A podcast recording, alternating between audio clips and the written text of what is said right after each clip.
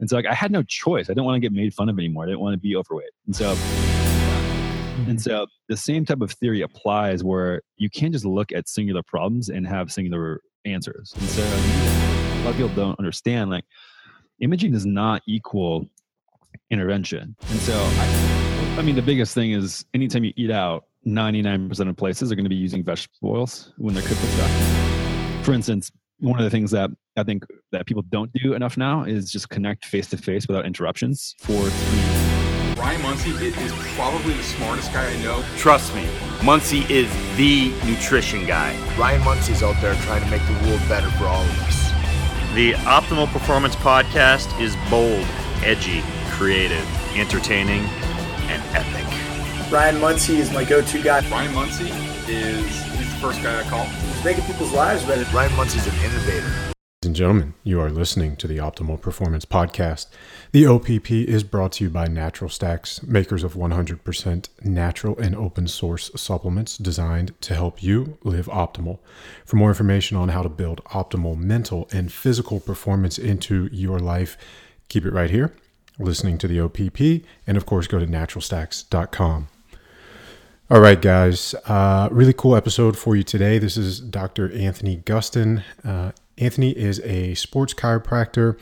He is the founder and president of a few different food companies. One of them is Equip Foods, formerly known as PureWOD, and also Perfect Keto. So uh, sit back. This is going to be a really fun episode today. We're talking about a lot of um, things that will help all of us as optimizers, um, whether it's mental performance, keeping things uh, on track, and, and time management, and you know juggling projects, uh, but also the keto side of things, uh, the physical wellness side of things, where we incorporate. Um, movement practices and uh, physical recovery and healing and well-being into all of this stuff so uh, this is really fun a couple of housekeeping notes. Uh, as always, guys, go to naturalstacks.com. You'll be able to see the show notes on the blog post for this episode. Uh, leave us a five star review. We love those, they help us out a lot. Go to iTunes and do that. Share the OPP with the people in your life that you know will benefit from and enjoy the things that we're talking about. And finally, uh, I've got an announcement for you guys. This is one of the final episodes of the OPP that I will host. Uh, starting in January 2018, I will be hosting uh, my own show. It will be called The Better Human Project, and you'll be able to find it on iTunes under The Better Human Project, or just by searching my name, Ryan Munsey. Uh, we'll tell you more about that over there. Uh, for now, we'll just say thank you to Natural Stacks for the opportunity to host the OPP. This has been a blast. I have enjoyed every minute of it. I have enjoyed being with you, the listeners, and on the new show, I will continue to do everything that I have been doing here in terms of seeking and disseminating all of the best knowledge to help you be the best possible human that you can be.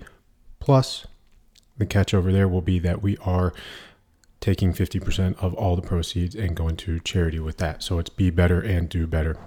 All right, here's your show. Enjoy Dr. Anthony Gustin on the OPP. Anthony, thanks for hanging out with us today. Thanks for having me, buddy. How are you? I'm doing well, man. Doing well. You? Great. Good. All right. Well, before we jump into this, uh, we're going to read your Twitter bio like we do for all of our guests. It Twitter says, bio. I don't know if I've updated that in about three years, man. Uh oh. Uh oh. We'll, we'll, see how it goes, though. We'll see how out of date it is. All right. So I'll read it and then you get a chance to add anything you want to add. It says Sports Chiro, functional medicine practitioner, strength slash CrossFit coach and food and fitness skeptic turned entrepreneur, founder of Perfect Ketones and Equip Foods. I buy it. I buy it. Yeah. Okay. All right. Well, let's start with sports chiro. What's the difference between a chiro and a sports chiro? So I'm probably gonna get a lot of hate mail from this. I usually do whenever this stuff, stuff airs. Uh, I'm generally not a, a huge fan of chiropractors for the sense that majority of the chiropractic profession is founded on very old science where people think that they're putting joints in another place and that cures all ailments. And so the the train of thought is that your spine is made up of certain segments and out of your spine runs uh, spinal nerves. So your spinal cord goes down the middle of your spinal column and the spinal nerve comes out of your vertebral segments in between them. And that if you have your spine misaligned, that, that causes pressure on your nerve roots, and then that causes disease anywhere. So all your tissues, all your muscles, all your joints, everything is innervated by your nervous system, which comes down through the spinal cord and through the nerve roots. So if any pressure on that, the hypothesis says that if you correct that pressure, then you reduce the interference, and that leads to health where we need it. And so the thought for that, that Chiro was founded on that a lot of Chiro still kind of go by is that you don't need to do anything in the body besides adjust spinal segments, and that cures everything. Not a big fan of that. And so sports Chiro is, is very different, where we operate kind of as a hybrid between a PT and orthopedist, obviously not doing surgery, but we're looking at function of the whole body and how everything works together, not just obviously spinal segments like the spine is is a part of your body which moves we're going to look at that. But looking at things from like a, a, a pretty comprehensive system from function of your body and how your joints are operating basically how you're moving and looking at it from kind of a whole system approach. And so instead of just saying like oh i have elbow pain okay well i'm not just going to look at your elbow i need to see how your wrist is moving, how your hands moving, the movements you're doing, how your shoulders are operating, how your spine's moving, how you, how basically you create from like your trunk and your hips motion that translates to your shoulder, then your elbow, then your hand, because all of those things could influence elbow problems. And so, looking at things from an integrated approach, from a movement uh, specific standpoint, is kind of the difference between a sports chiro and one who's just a general chiropractor who does spinal adjustments. And so, not to say that spinal adjustments aren't helpful for a lot of different reasons, just that they're not going to fix elbow problems, in my opinion. Right. So that's kind of the difference between those two things. And again, yeah, hate mail, bring on the hate mail. I'll, I'll receive it all day long. It's fine. Mm, it's no problem. No, I, I don't envision you getting a lot of hate mail for that. I think that was a, a great response, and I think it, will be one that comes back up, you know, as we continue our conversation because you know you you do take that really high level view uh, of the body and how it works and movement and nutrition and, and that'll come back up as we talk about ketosis and, and ketones again I'm, I'm sure. But before we do all that you know you, you you and i have talked before. We're both sort of uh, skeptics. We like to understand we like to question why and understand systems. At, at what point did you sort of have that skeptical moment uh, where you looked at traditional chiropractic and you said well there's more to it than just adjusting the spine? Well, I think that happened early on, and not just with chiropractic, but with health in general. I was super overweight and super unhealthy when I was younger. And I was getting injured a bunch and just generally unhealthy and was doing a lot of things that I was told to to be healthy and none of them worked. And so I had to figure this out by myself. And so that became why I was testing things from an early age. When I was 13, 14, I was trying out different meal plans and stuff like this. And like I, there, there was dial-up internet then. There wasn't like a lot of blogs and all that stuff that you could research whatever. I was just reading textbooks when I was that young about science and trying to figure out what worked for me and why. And so like I had no choice. I didn't want to get made fun of anymore. I didn't want to be overweight. And so that's what drove me initially. And so I had um, a bunch of knee injuries playing football when I was younger. And so went to a local chiro PT clinic and they said, there's nothing wrong with your knees. The orthopedist said you need to have surgery, but in on an MRI, it showed like meniscus tears. But they say your hips are just weak, and you're not having any external rotation in your hips, so you're, you're getting this torsional force, force in your knees. And I was like, oh, well, that makes a lot of sense. And so this is kind of what led me from sports chiro to functional medicine as well. Is that that's an integrated approach of more so what's going on inside of your body instead of just outside or external with kind of joints and muscles and stuff like that. Mm-hmm. And so the same type of theory applies where you can't just look at singular problems and have singular answers. And so you need to have with the body an integrated approach. And so I've been tinkering with that stuff and, tr- and trying to see things, like you said, from a higher level view more often. And so like if you had a fire alarm going off in your house, you know, I mean, it's going to be annoying. Obviously, you're not going to go cover up the fire alarm. Like you're going to ask, okay, where's the fire and how did it get started and how do we not have that fire again? And so just that in all of health, um, whether that be movement, sleep, stress, nutrition, figuring out kind of the downstream effect of the things you're doing and, and how things influence each other has been kind of this the, the whole integrated approach that I've been trying to solve and just get better at as I as I move forward here. Yeah, there, there's a lot in that answer, and you know, I guess the first thing that stands out to me is you know how fortunate you were to have that positive experience with you know somebody who looked at your hips and and saw your yeah. movement from that integrative and, and, functional standpoint instead of just saying oh well yeah that dude's right let's give you uh, you know let's take you in for knee surgery which is ridiculous. You know what I mean? 16 Yep. years old, but to get knee surgery where you can't, you don't grow new meniscus, like they're going to cut that out when I'm 16. Are you kidding me? Right. Like, still on imaging, this is what people, a lot of people don't understand. Like, imaging does not equal intervention. And so I still have that shredded meniscus in my left knee if you were to image it, but I feel great. And the thing is, too, like I was traveling a lot last few months, wasn't keeping up with a bunch of kind of hip stability things, and uh, maybe ate a little more inflammatory diet than I usually would.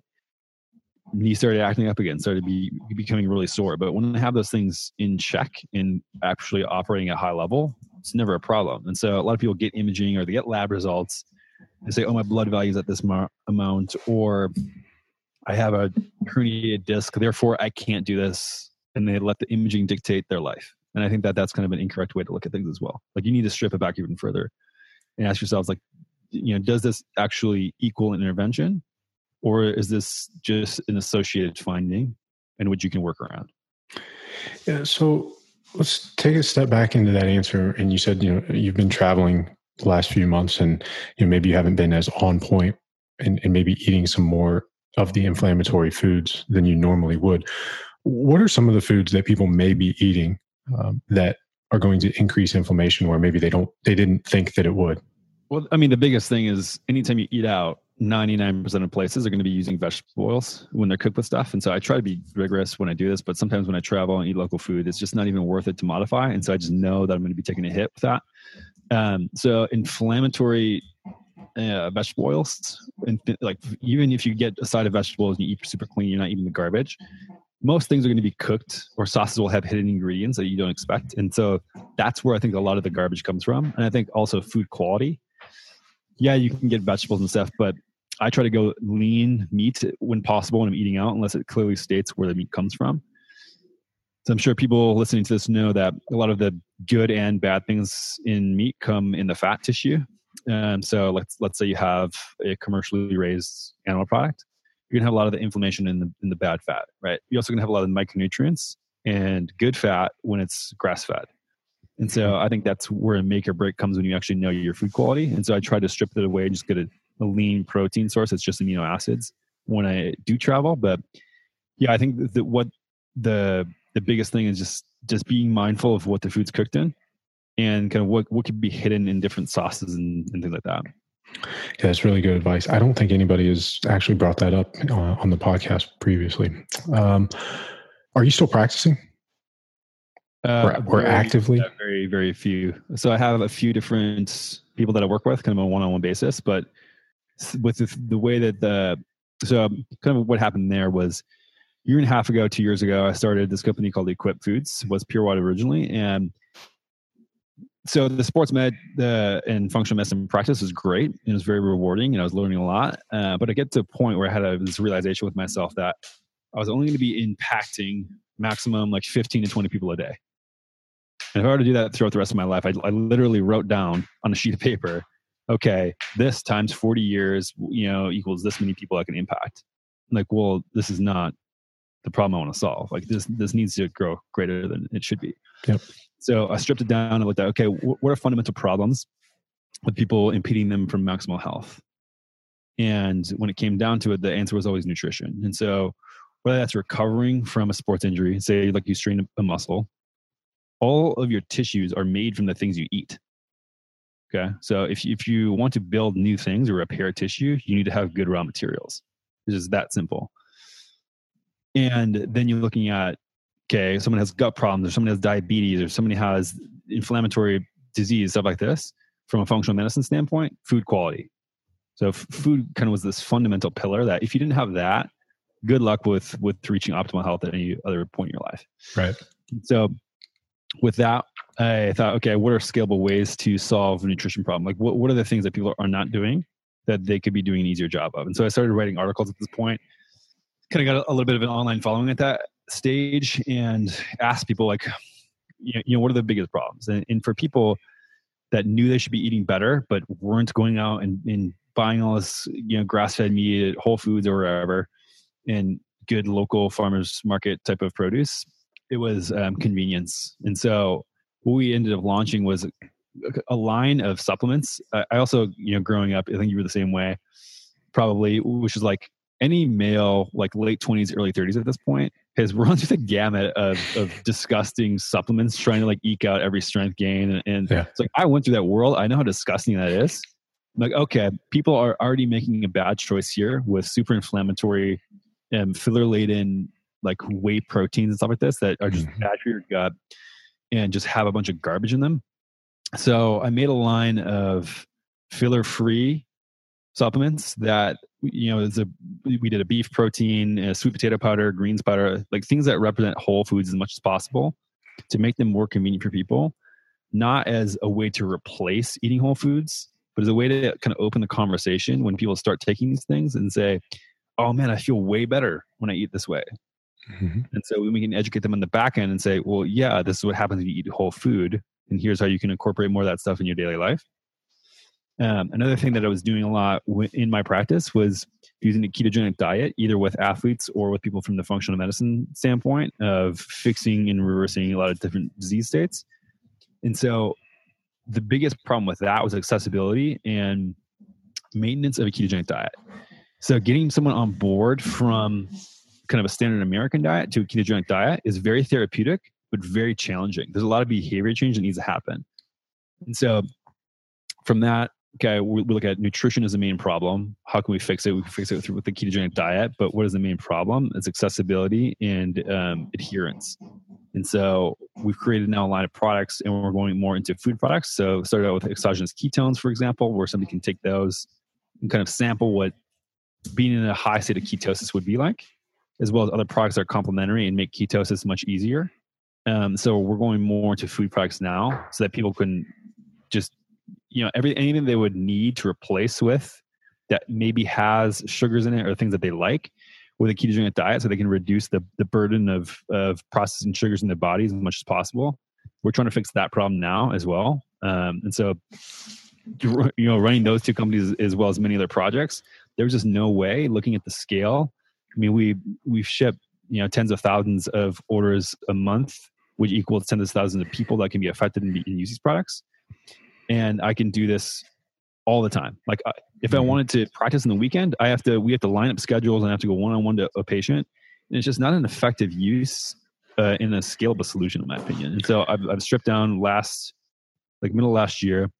Um, left my day-to-day practice but had still been working with people one-on-one and and now i'm kind of trimming down that and hopefully getting away from that just to focus on everything 100% Yeah, it's interesting. You and I have not had that conversation previously, and it, it's another area where we would either agree or have had similar experiences. Because I mean, that's one of the reasons that I wanted to get out of the gym. I mean, originally I was in a Gold's gym, and I had the the mental issue.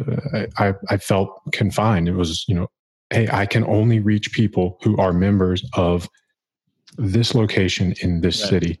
Uh, if they're not a member of this gym, I can't help them.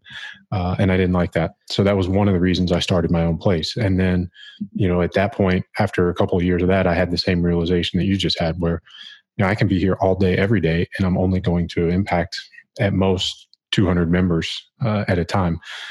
And, you know, through the internet, we have the ability to reach millions of people and hopefully impact the lives of, you know, thousands, if not millions of people over the course of our lives. So I, I can relate to that. I, I totally understand that. Um, so we'll, talk we'll we'll focus and talk more about what you're doing with Perfect Keto. Uh, but before we do that, just a question in, in sort of the the higher level view, uh, since we've already mentioned that with your serial entrepreneurship. You know, I think uh, people are starting to get an understanding of how many things you have your hands in at one time. Talk a little bit about the importance of systems and communication for making sure that all those businesses and projects stay on track. if some of my team members were able to describe my level of systems that I have and how intense I am about stuff, um, most people would just laugh. Like the, I have a very rigid system that so in the beginning of the year I go through this very huge audit of every part of my life and come up with these ways I want to improve or the direction I want to go. That boils down into this really insane spreadsheet that I keep daily with with things that I want to do either on a daily basis or projects I want to get done those that day. Um, based upon a point system, I get ranked and I rank myself kind of on a, a sliding scale, and I get like either red, yellow, or green rating for the week, which then will tell me how to go. I also track in there books I've read, conversations I've had, um, movement routines I'm doing, all this different stuff. Um, and that's just for, for like my day to day. I also have a really ridiculous um, Evernote system where so Evernote is an application you can use to manage just um, notes in general. And so anytime something pops in my head, that goes into Evernote, and then later on I sort that into you know I have basically seven different projects or businesses that I'm running right now, and so then it goes to a pending folder, and then those get sorted into things I'm waiting on, things that need to be actionable, and then I rank those on a priority basis. And so when I want to do something in a day, I say, okay, I'm going to work on perfect keto. I go into the Evernote that is actionable and it's ranked top to bottom of things I need to do. Yep. With that, we have communication for the team on Slack. So I have seven different Slack channels that I manage. Try to not do any email at all. Um, but essentially, it's the the daily spreadsheet plus Evernote plus Slack is kind of how all this is done.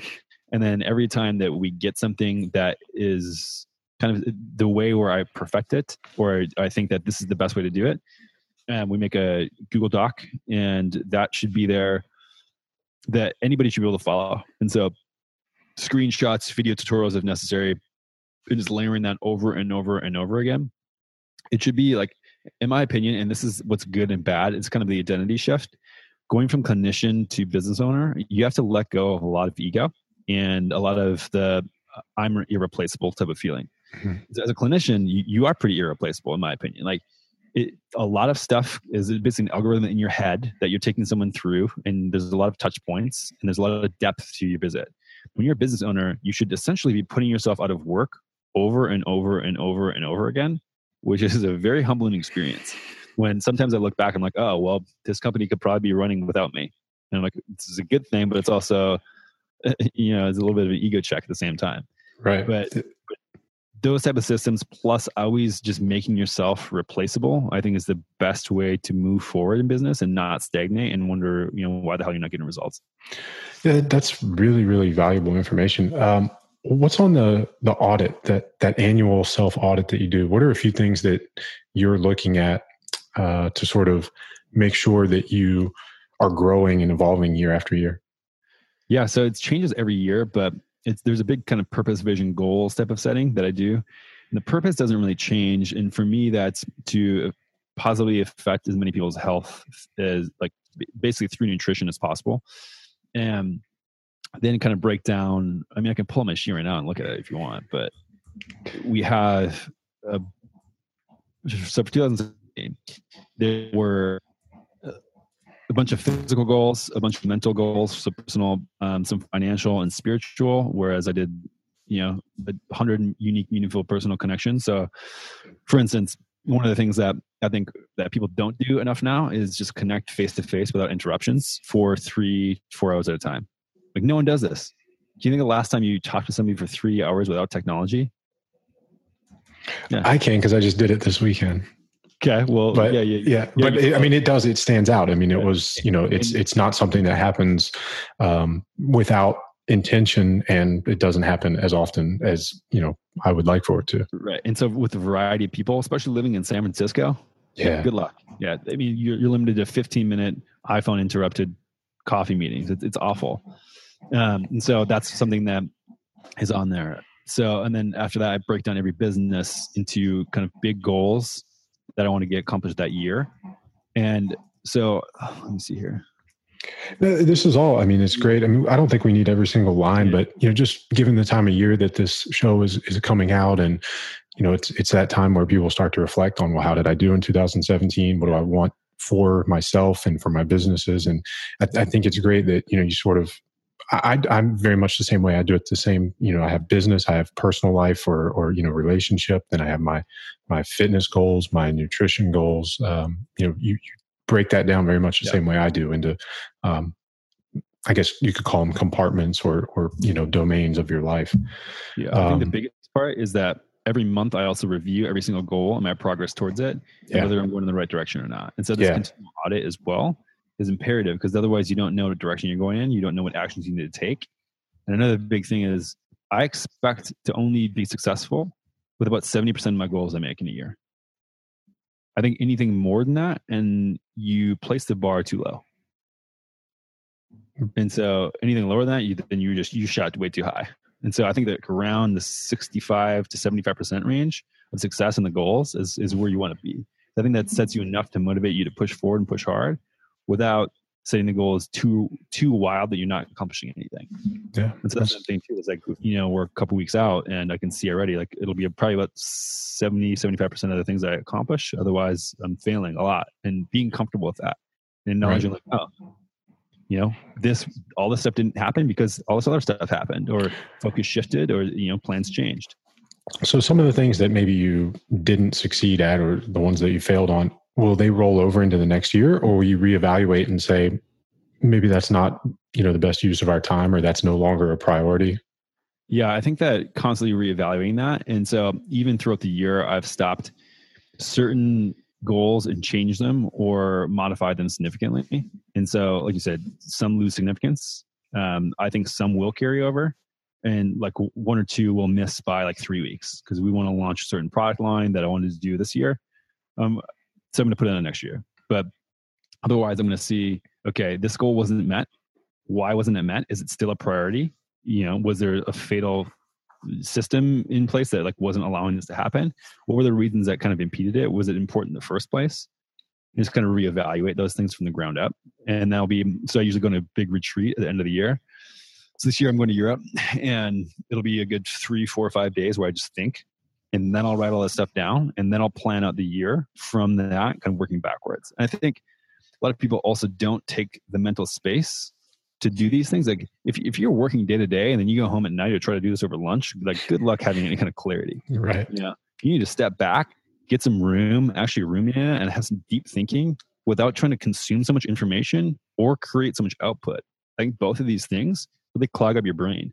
And so I think it's just a couple days where you're not on your phone, you're not trying to read a bunch of stuff, you're not trying to listen to podcasts, you're not trying to do work, you're not trying to do emails, and just think. And it's like, okay, what is important to me? Why is it important to me? Like, what is possible? Like, what are all the things I could do? And and work on that for a few days. Sounds very kind of productive because you're not getting stuff done. But when this guides you for an entire year and you can track it, I think this is a very good use of time.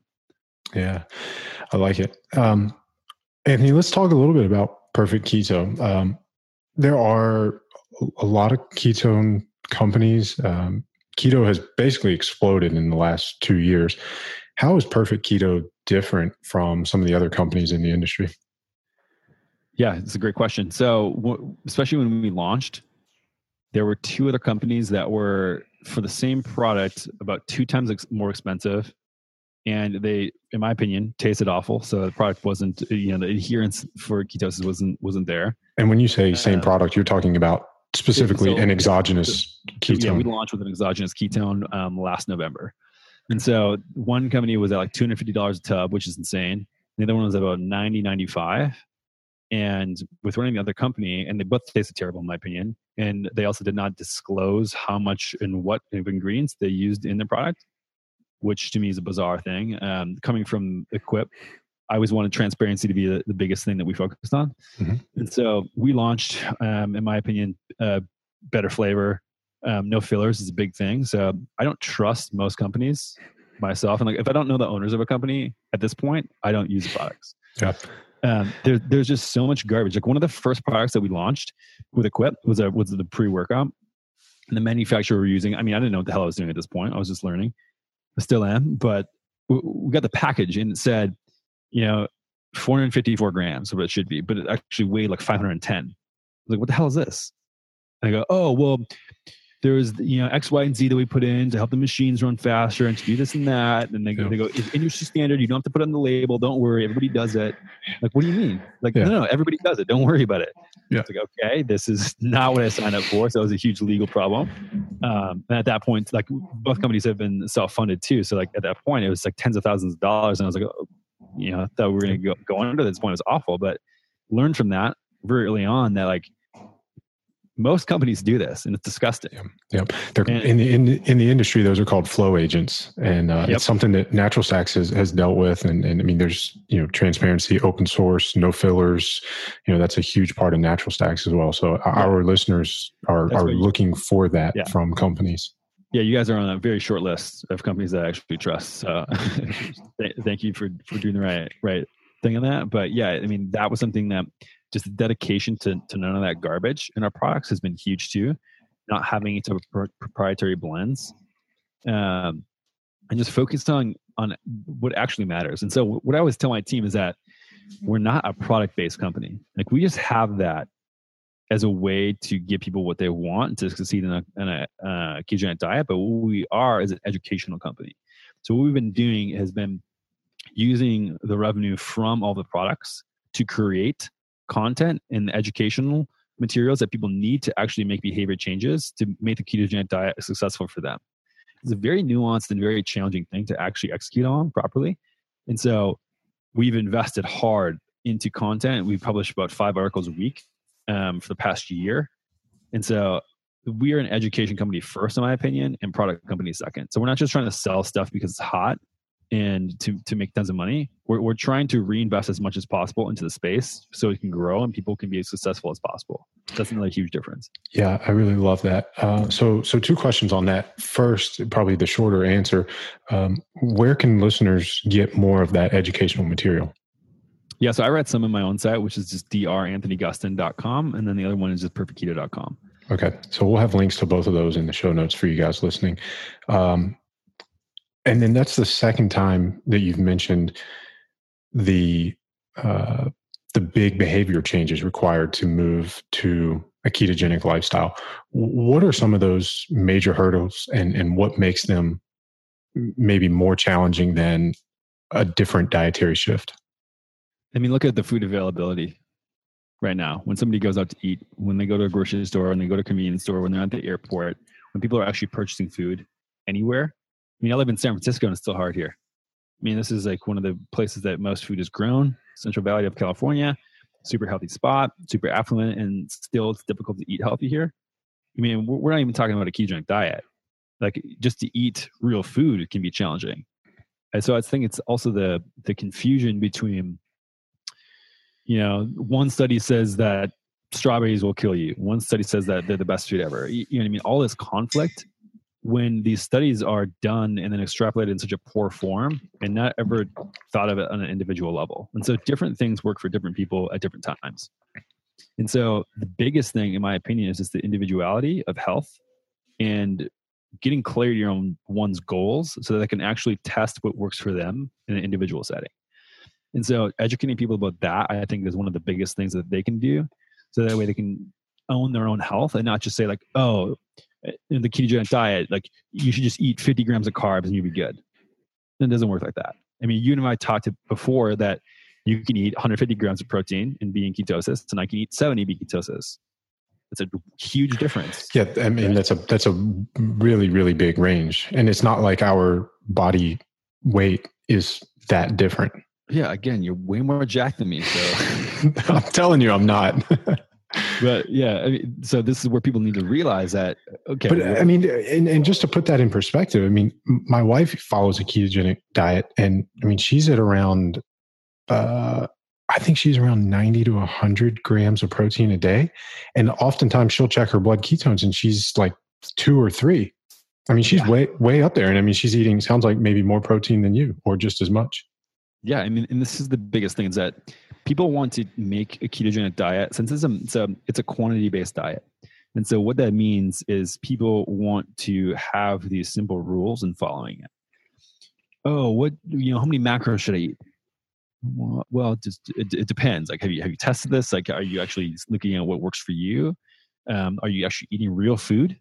And so this is another thing too, where people can get maybe an initial positive response switching from a standard American diet to a low carb ketogenic diet. But if the food quality sucks, in a couple of weeks, couple of months, you're going to fall apart because Yeah. again, like I said earlier, your body is made up of the things you eat. So if you're eating trash, expect to feel and look like trash. It's just as simple as it is. And so Mhm. people, you know make an initial change but the huge roadblock that they face is that they don't have quality food first and so this is a is a problem where people you know i don't know if you see much of like on social media Yeah. these keto experts that eat I, know, I know exactly what you're talking about. Velveeta with Yeah. bacon chopped up in it. And it's because they register ketones in the blood meter. They think they're healthy. It's absurd. Yeah.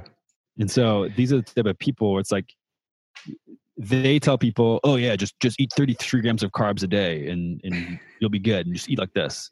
I think Yep. this is one of the the big things that I think is dangerous about a ketogenic diet is that it's not a quality based diet inherently. You can eat like shit, and you can have whatever kind of food quality and still register high amount of ketones in your blood.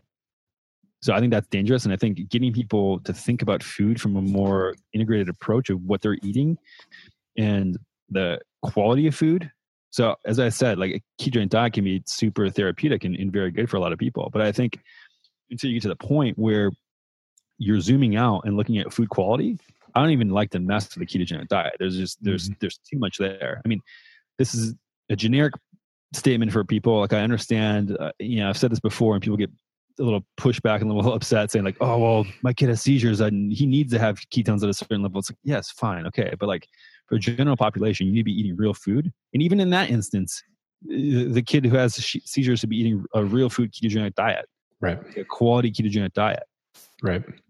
Uh, so that's a huge thing for me. Yeah, I was going to ask you this later in the conversation, but I think now is as good a time as any to work it in. But you recently wrote a blog post, and you know it was kind of challenging people, saying you know the ketogenic diet is not inherently healthy. I, I think this was a big part of you know that article.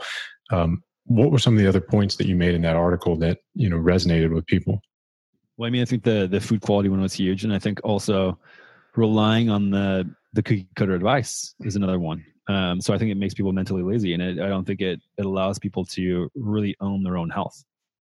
And I think that you and I have done a really good job trying to teach people that like life should be a, an an ongoing experiment, and it doesn't ever end Right. you're always going to be collecting data and that should just be a, a mental habit that people form and i think that when they look for generic advice um, and i think i wrote in the article something like you know if you look for average advice expect to operate like an average human which i mean look look around when you're at an airport like i don't think you want to i don't think you want that Right. No, that, I love that. That was a great line. Um, so, with all that said, do you follow? You don't follow a ketogenic diet year round, right? yeah dude You not do. year round i'd say like 70% of the time Okay. So uh, how do you decide like when you're going to cycle in and out of that? Or is it just sort of like, Hey, I'm going to be traveling. It's going to be hard to stick to it. I'm going to bounce out. What's, what does that look like for you? Yeah, so I think generally just low carb. Like I said, I was overweight when I was younger, so I think I just tolerate carbs not as great as other people, and so that's something I learned over a long period of time.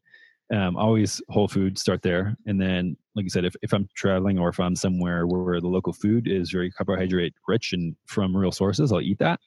Um, also, too, like if I'm training for um, bumping up my training intensity and I feel better with a little bit more carbs. I know you've talked about carb cycling in the past and how you feel better. I'm the same way. So add in a sweet potato a couple times a week, or add in some some berries or something like that, and I feel way better. Um, and I just think it's I think it's normal. Mhm. I think it's normal to to switch back and forth and and not have to be so rigid. Um, I I used to track very intensely every single thing I ate at every time of the day and amounts and blood ketone levels and all that different stuff. And I think that there you at that point lose some intuition about what you actually should be eating. Mhm. And so, you know, if, if I'm feeling a little sluggish on my energy levels, I'll either um, do a short fast or I'll start eating more carbohydrates. Another thing that I, I realize, like, if, my sleep quality suffers a little bit, my intensity in the gym isn't there. Um, if I'm just feeling like I, I don't have sustained energy throughout the day, definitely ramp that up and I feel a hundred times better. And then I peel back because I love the mental focus that a ketogenic diet provides me. Um, but but in general, um, I skew more towards I'd say a very low carb ketogenic diet, Okay. seventy to eighty percent of the time. Okay. And you mentioned earlier um, when you were more uh, in your practice on a day to day basis, you were helping some athletes with the ketogenic diet. As I know, again, you know, we, we've kind of hit this a few times already, but everything is individual. But you know, from a uh, you know, from a stereotypical standpoint for, for an athlete, what recommendations would you make for athletes trying to, to be ketogenic? Right. So Bay Area has a lot of high end triathletes. So for them, it's it's amazing actually. And so they have to fuel up less through the, throughout their races. Um, they can take like little exogenous ketone packs with them and mix them up like Gatorade while they're running. Um, and using fat as a fuel for extended races like that or anything, I'd say like anything over an hour, I would say ketosis is really good for. Anything under an hour or explosive, don't do it. and this is the thing where, where people try to apply it, um, this broad stroke basis to sports performance. And I think that that's really incorrect thing to do. So like, for instance, I have a bunch of NFL players that I used to work on some of them they knew what I was doing, they knew what I was writing about, and wanted to do ketogenic diet. And I said, absolutely not. So the, the average play in the NFL lasts seven seconds. Yeah. If you know anything about energy systems, you know that that's not a good thing to to like try to metabolize fat and break it down to energy to use it for a seven second burst over and over and over again. Um, so I mean, it's just uh, same thing. Uh, high end like game level CrossFit athletes don't eat a ketogenic diet. There's always going to be some freak that actually does perform well on it. And you're like, well, look at this guy. They did it. Look at this. Look at this gal.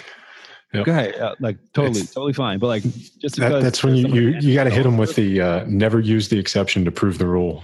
Exactly. Like, there's always going to be a freak at the end of the bell curve. You know what yep. I mean? And it's chances are usually very low that you're that freak. If you're that freak, you you you already know, you're that yeah, person. You know. Yeah. yeah.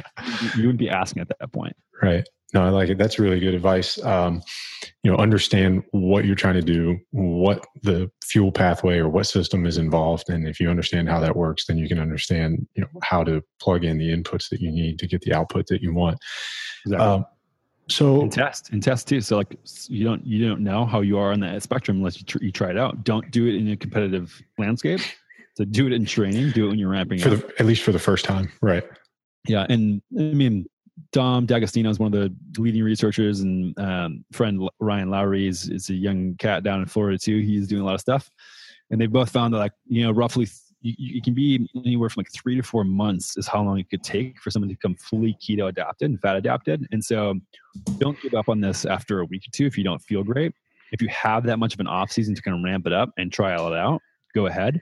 But it may take longer than you think of just getting past this initial quote unquote keto flu where your body's transitioning from using carbohydrates as the main fuel source to using ketones. And so after that, your body has certain mechanisms where it takes ketones into a cell, uh, certain transporters. And so those are upregulated over the course of up to four months. So research is still out on like how long specifically, and I'm sure it varies very much individually.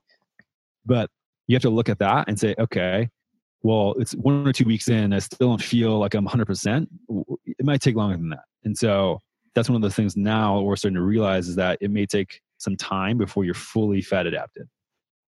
Yeah, that's a really good point. And, and one of the things that I've noticed and, and actually had conversations with quite a few people I've worked with and, and some other friends that once you hit that point of becoming fat adapted, it's something that as long as you eat well you don't really lose that ability and you and in fact you actually build better metabolic flexibility and, and, and that being the ability to go back and forth between fuel sources. And you know you could have that higher carb day and then it doesn't take you three more months to get fat adapted again. It might take you three or four more days and then you right. can get back into ketosis. Exactly. So good example of this.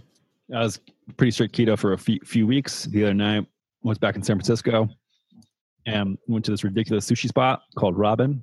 Um, one of my favorite spots in the city.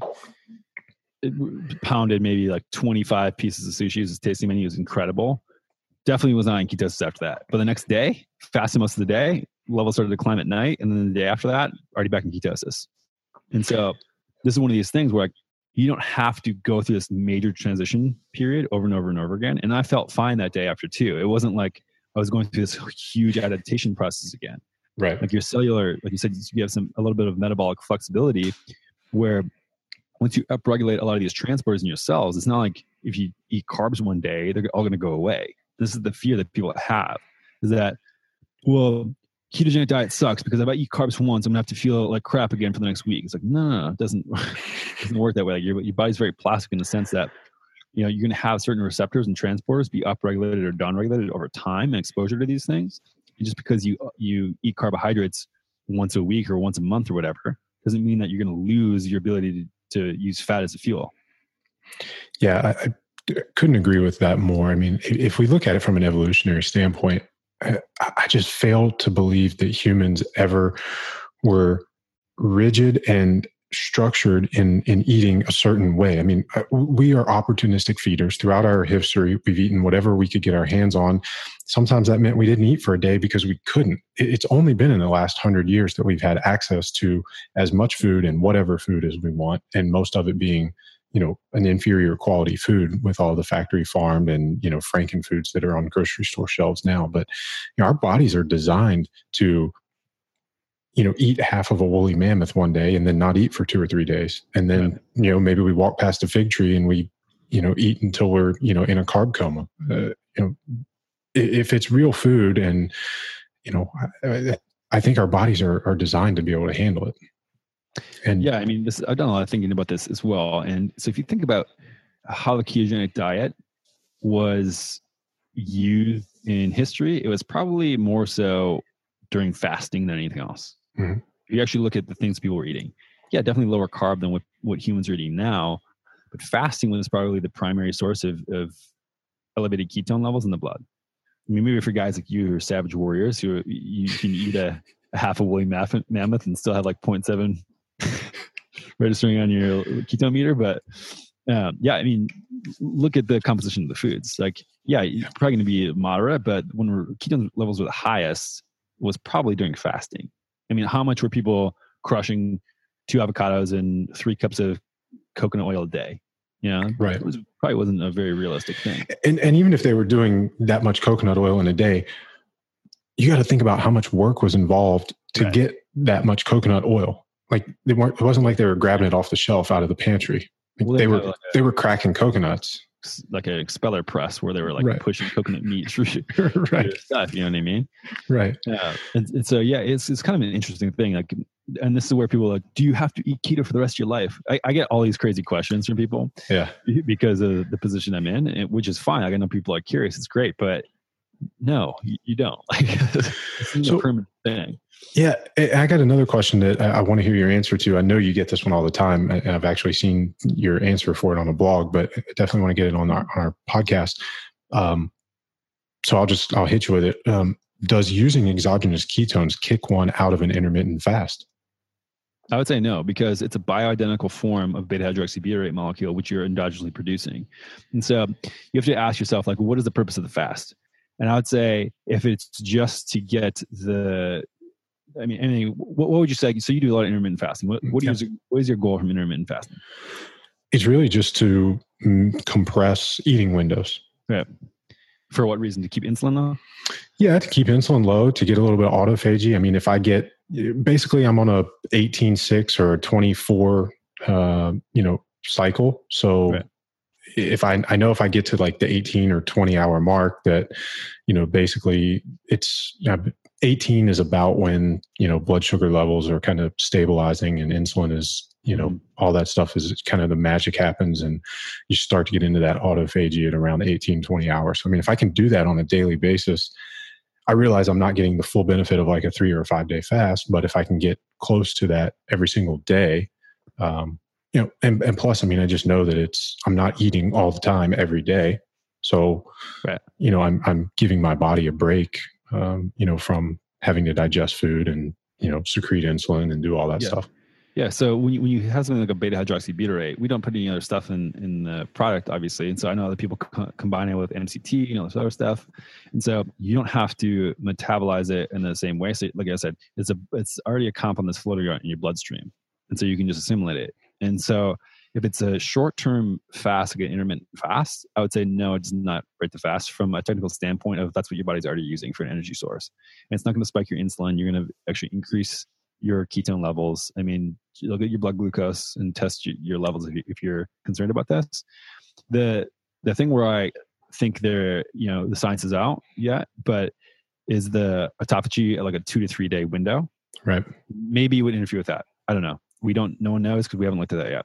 However, um, they have done other studies where show where it shows that increased beta hydroxybutyrate from exogenous sources, like a supplement, mimics a lot of uh, pathways that are found in fasting. So a lot of the anti-inflammatory pathways, a lot of this type of stuff, Mhm. actually gets increased even if you eat food due to the beta hydroxybutyrate acting on certain cellular processes. And so it mimics fasting in that way. So I don't know if it would actually enhance autophagy or blunt it. We don't we don't know at this point, and Right. that's just something to think of as far as like a it may or may not interfere positively or negatively in that phase. But I think if you're just looking at a 16, 18 hour window, I would say you're not going to lose any of the benefits that you're getting from from that window.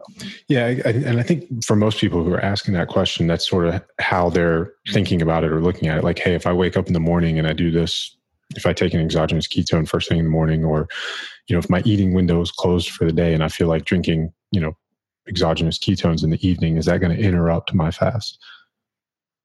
Try it Um, out, see how you feel. Yeah, Test your levels. That's I mean that's my suggestion. right. Um, well, so that's really interesting that you know it may or may not uh, impact the fasting mimicking diets. Um, how would we test that? Is there a way? Yeah, certain markers and, and measure autophagy with administration of exogenous ketones or not.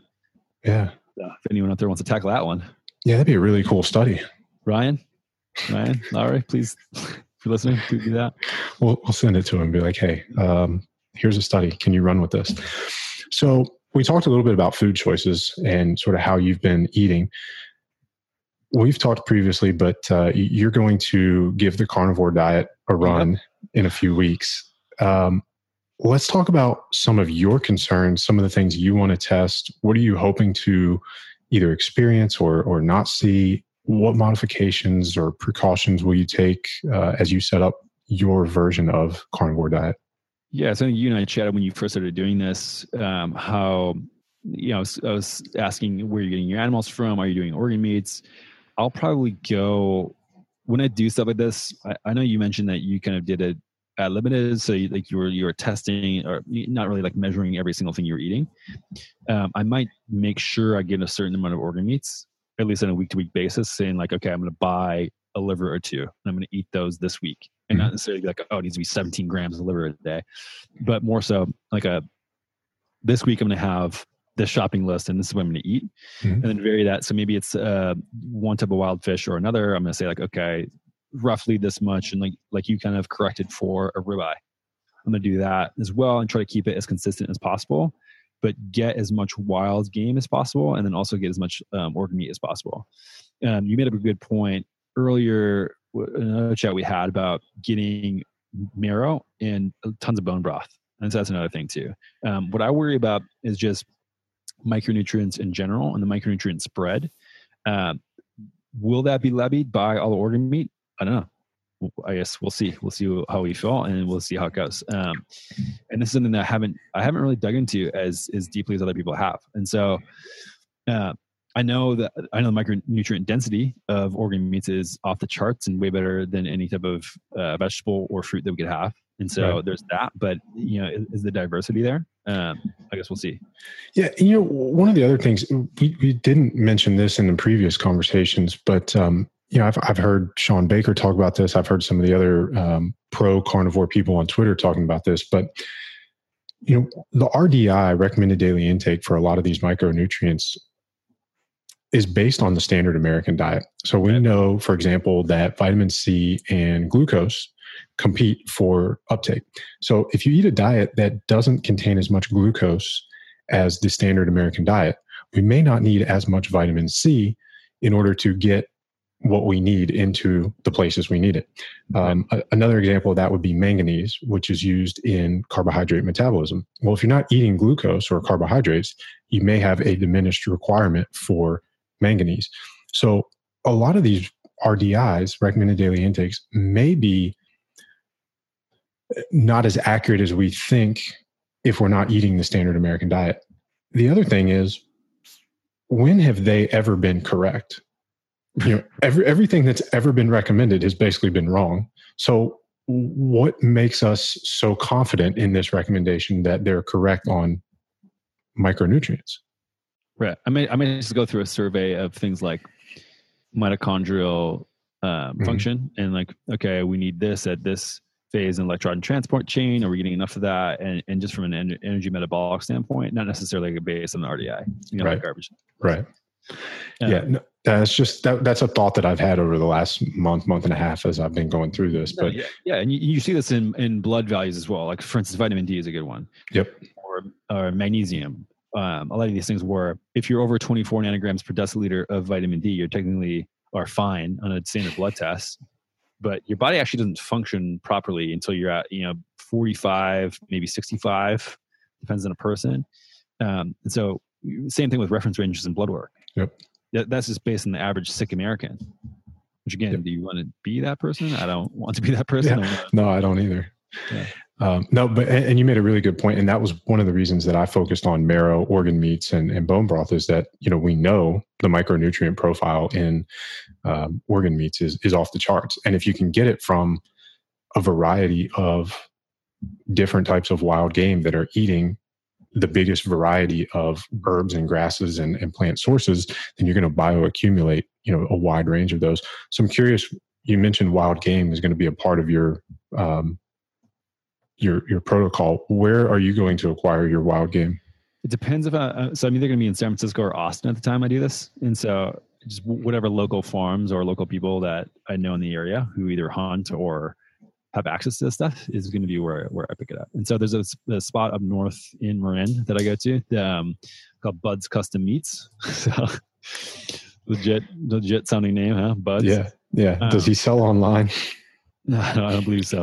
Um, they so you mentioned also you, you do the U.S. Wellness um, and so Yep. like, places like that do exist. And so if I need to ship some stuff in, I'll do that. Um, so yeah, it, it totally depends on where I'm going to be at the time. Excellent. Um, obviously, lo- eating more local stuff is is ideal to me. So I mean, maybe I'll go to you know wild wild boar in Texas or something like that, Yeah. versus here, you know, go a little bit different, go more fish.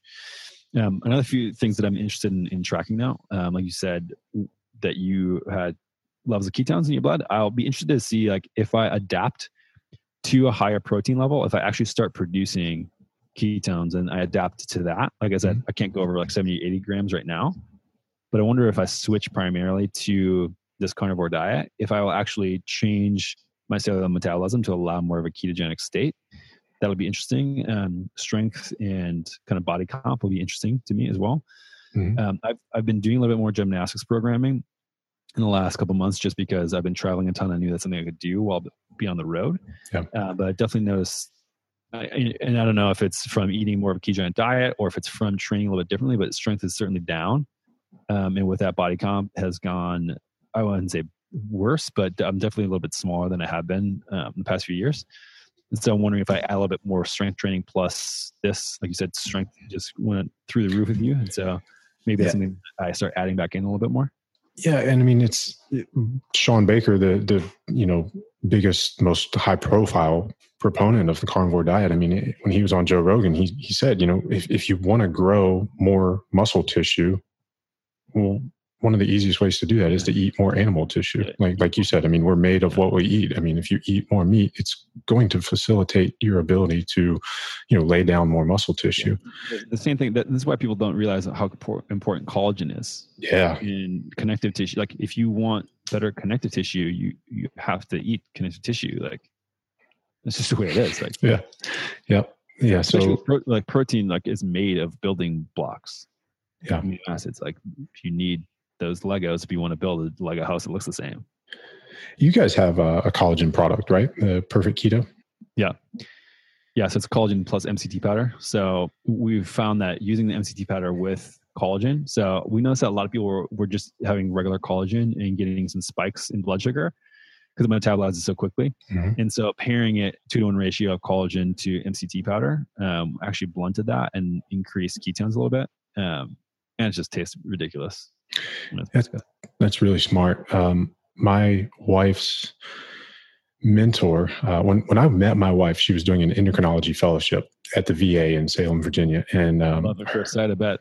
yeah, her uh, her mentor is this. He's a brilliant endocrinologist, and they she has been a part of his research, and we just met him or ran into him again at the Obesity Society meetings in Washington D.C. Um, that was actually the very first week that I was starting the carnivore diet, and um, when we were talking with him, he was actually there. They were presenting posters at the conference, uh, research posters, and he had done boluses of all three macronutrients protein, carb, and fat given them to fasting individuals to see how it impacted their blood sugar.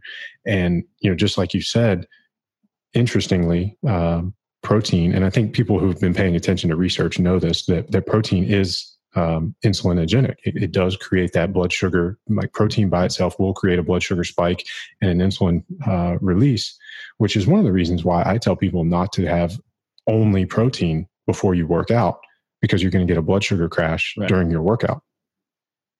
Right. So yeah. I, think it's it's it's really smart that you guys did that. You added uh, a little bit of fat to it to prevent that.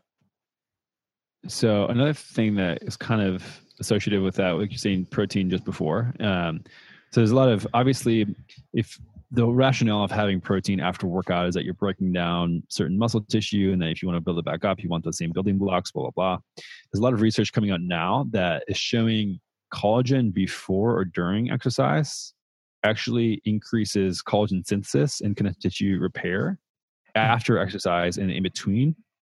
And so it's kind of an interesting, like I, have noticed multiple papers like this that are coming out recently. Um, a guy named Mike T. Nelson, I'm sure you know him. Yeah. He's, he's been peppering me with those because he knows that, that, I'm a big fan of collagen. And that is something that is what I've been, especially with gymnastic stuff, is like it's, it's connected tissue training is essentially what it is. Like isometrics and, and connected tissue training. And so I'm starting to do that where like right when I start working out, I'll have the collagen MCT mix. And then afterwards I'll have, you know, standard whatever type of real food protein. I actually feel pretty good doing that. Um, I feel like I recover way quicker in between when I'm getting less like overuse tendencies. Mm-hmm. Whereas before without that, like when I travel and don't have a collagen and stuff with me, like I'll sort of notice like my wrists and my elbows because of how much load of like handstand work and, and planche work and stuff like that. I get pretty sore. But with that stuff like before and during, especially not afterwards, that I feel way better. So it's kind of an interesting note on timing in collagen specifically.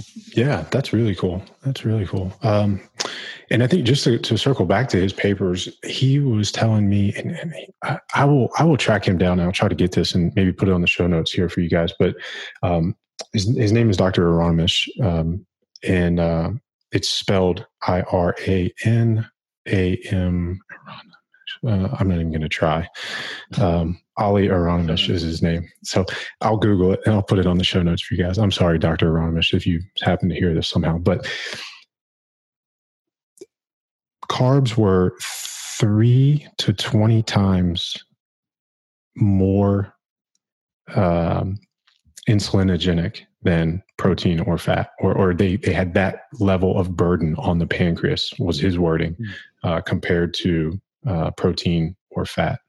Um, obviously, the 20 was for fat because it has a um, right. lower burden. Um, yeah, but, but I mean, just, you know what type of carbohydrate? I don't remember what. I, I, think it was just a glucose bolus, like the typical one that, that they give you if you go in and you do like a fasting blood sugar uh, uh, test be interesting to see that with like a polysaccharide or yeah it would be. And and this was actually like the second or third version of some of their studies. Um, the original study that they were doing is uh, they recruited me for it. And that was actually the very first conversation i had with donna. Um, she recruited me. They, it was a testosterone and growth hormone study. And they were looking at males uh, levels of these hormones fasted. And then they would come back for a second day. And um, they would give you this carbohydrate bolus to see how the carbs impacted testosterone and growth hormone release. So, and how, how did that work for you specifically? Um, did you ever get the results, or they just keep? Yeah, well, I mean, I got my personal results, um, and this was this was 2009. Um, I don't remember exactly what mine did with or without the the bolus, but I mean, obviously, um, you know, its growth hormone is secreted through that fasting period. So, right. you know, on the fasting day, you saw these big pulses. And he actually asked me if I was using steroids uh, because my growth hormone pulses were so high. But I was adapted to intermittent fasting. But I was also supplementing with a product at that time called Alpha GPC, which mm-hmm. had been shown to boost um, growth hormone levels. So, do you know the mechanism behind that? I don't. Um, and it's been so long. Um, yeah, I don't know, I, but I'll look that up. Uh, The product I was taking is no longer available. It was made by Biotest. This was back in 2009. I used to read everything on T Nation, and you know, I wrote for them. The and- same face. I went to the, same face. yeah. So, um, but yeah, it was that. Uh, if you ever saw that small bottle, it had a yellow uh, cap on the top, and it was Alpha GPC. Right. Um, So they I would- actually take that, yeah, pretty regularly because so I did a genetic testing and Yeah. found that I'm pretty deficient in endogenous choline production and Okay. uptake of choline as well. And so Yeah. I feel pretty awesome whenever I take larger amounts of alpha GPC. I'm sure. Uh, obviously, with working as much as I do too, that it I need it for my brain function. Otherwise, I I feel pretty foggy at the end of the day. But Yeah. with it, I feel pretty incredible. Nice, nice. Um, but yeah, uh, they actually what they ended up compiling from that very first study was the the large, and it, even to this day, it's the largest study of um, male hormones. Um, but they they basically um, you know they found that growth hormone and testosterone are more impacted by